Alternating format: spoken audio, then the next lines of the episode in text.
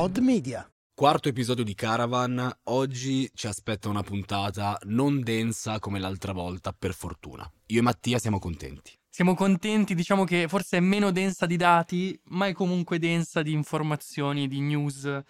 Anche questa volta parleremo di pubblicità, di Qual- qualche report ce l'abbiamo infilato, perché siamo affezionati estremamente al dato statistico proprio, è la nostra specialità, e allora via.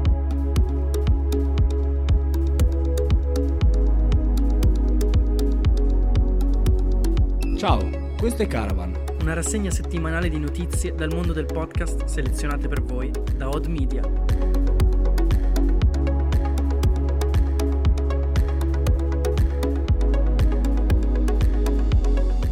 Come annunciato, partiamo da podcast e pubblicità, che è un tema caldo, caldo, caldo. Caldissimo perché ci riferiamo oggi a un ebook uscito in settimana, nato dalla collaborazione fra AD Results Media e Fast Company, nel quale, diciamo, hanno dato un vero e proprio uh, know-how su come fare advertising nei podcast. Nel particolare sono scesi nello specifico nel contesto americano, chiaramente, dando però uh, degli insight preziosi, cioè dei consigli che possono essere estrapolati e immaginati in potenza anche nello scenario italiano.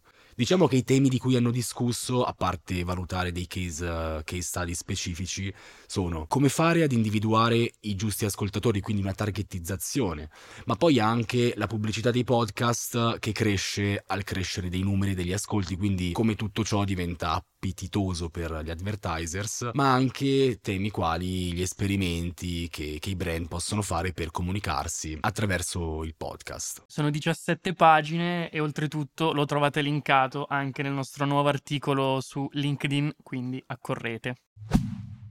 Seconda notizia, indaghiamo il rapporto che esiste fra emozioni e audio. Matti, dici di più. Molto molto interessante questo studio basato su neuroscienze e ricerca cognitiva che ha proprio rilevato che gli annunci audio generano livelli di coinvolgimento più elevati rispetto agli altri formati media. Questi risultati quindi eh, evidenziano la potenza no, del mezzo podcast, del mezzo content audio. Lo studio è stato condotto dall'agenzia Mindshare di WPP in particolare dalla unit Neurolab e dal, team, e dal team Sonic Science di Spotify, e ha analizzato proprio la risposta subconscia e consapevole dei consumatori alla pubblicità. Tra l'altro è uno studio fighissimo, cioè se andate a cercare nel dettaglio il livello di analisi comportamentale che è stato fatto, ci sono delle cose veramente pazzesche. In particolare hanno scoperto che gli annunci audio aumentano il transfert e la risonanza del marchio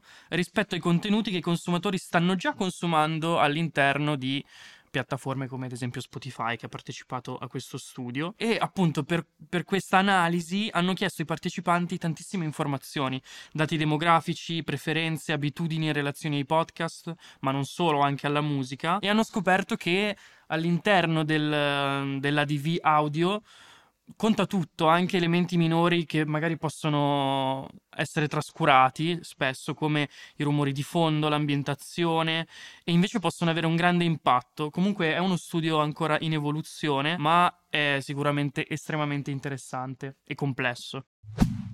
Torniamo invece a parlare di, di aziende, di così podcaster, un po' più a livello grande, diciamo. Diciamo di sì, podcaster, aziende, ma soprattutto metodi con cui monetizzare un podcast.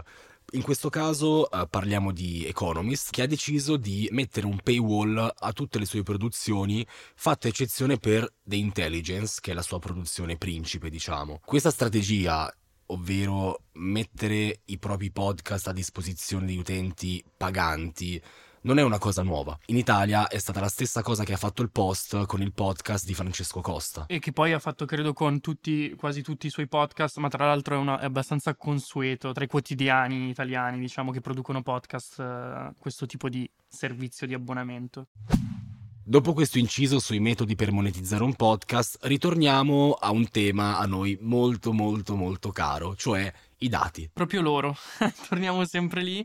È uscito un articolo molto interessante su, sul blog di Cost che parla proprio di questo, in particolare della metrica più importante che è quella demografica. Quindi ritorna un pochino il tema del, della news precedente. Oltre a avere un podcast bello e di qualità, la parte importante è selezionare gli ascoltatori giusti e quindi farlo arrivare al target più adatto. Quindi, eh, come dicevamo prima, adesso, vabbè, prima era, era proprio diciamo, portato all'estremo no? con la neuroscienza, però insomma pochissimi servizi di host per, per chi fa podcast, eh, insomma a livello anche professionale in realtà hanno quel dettaglio di, di targetizzazione e di reportistica, però sicuramente le informazioni de- demografiche, quindi il sesso, ehm, i, membri, i, membri, della famiglia, gli interessi domestici, la posizione geografica, sono eh, gli elementi molto più utili a livello di marketing che aiutano a posizionare posizionare nel modo corretto sul web, sui social, il, il vostro podcast.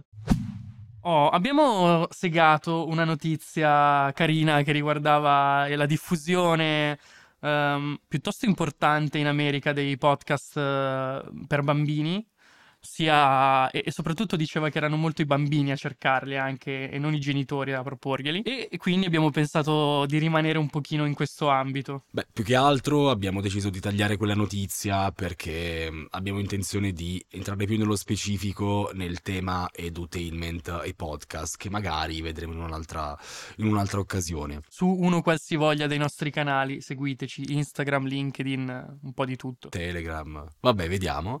Abbiamo deciso di tenere tenere come ultima notizia un altro report, questa volta che è molto caro a noi perché parla dei millennials. Noi lo siamo, quindi eh, diciamo che ci siamo trovati, ritrovati in questi numeri. Contro ravvicinato del terzo tipo con noi stessi. Esatto, esatto, inaspettatamente, inaspettatamente vero. Questo report è stato redatto da GWI Insight e da questo abbiamo estrapolato un elenco puntato di tratti distintivi che... Sì, abbiamo riassunto le conclusioni a cui arriva poi nel dettaglio il report che è anche questo gratuito e scaricabile. Innanzitutto i millennial, uh, diciamo, sono cresciuti in classe di età, sono diventati sempre più grandi, stanno... Cosa che io traduco come siamo invecchiati. Stanno invecchiando, non volevo dirlo così, però questo uh, comporta anche un cambio di priorità per cui adesso una delle cose fondamentali è ritrovare l'equilibrio fra vita privata e lavoro. Uh, un'altra cosa è che l'affidabilità è realmente la cosa che conta. Ovvero, secondo i millennials, l'affidabilità di un marchio è sicuramente la cosa che conta di più rispetto al resto, quindi rispetto anche a come questo marchio si comunica. Detto ciò, cosa ne vinciamo noi che ci occupiamo di digital e audio? È che questi punti di cui abbiamo parlato brevemente devono essere linee guida per entrare in contatto con questa audience di riferimento. Sì, anche perché uno dei dati importanti di questo report è che il tempo online dei millennials è in calo soprattutto dopo la pandemia e quindi è necessario captare meglio questo cambiamento e intercettare quel minor tempo sul web.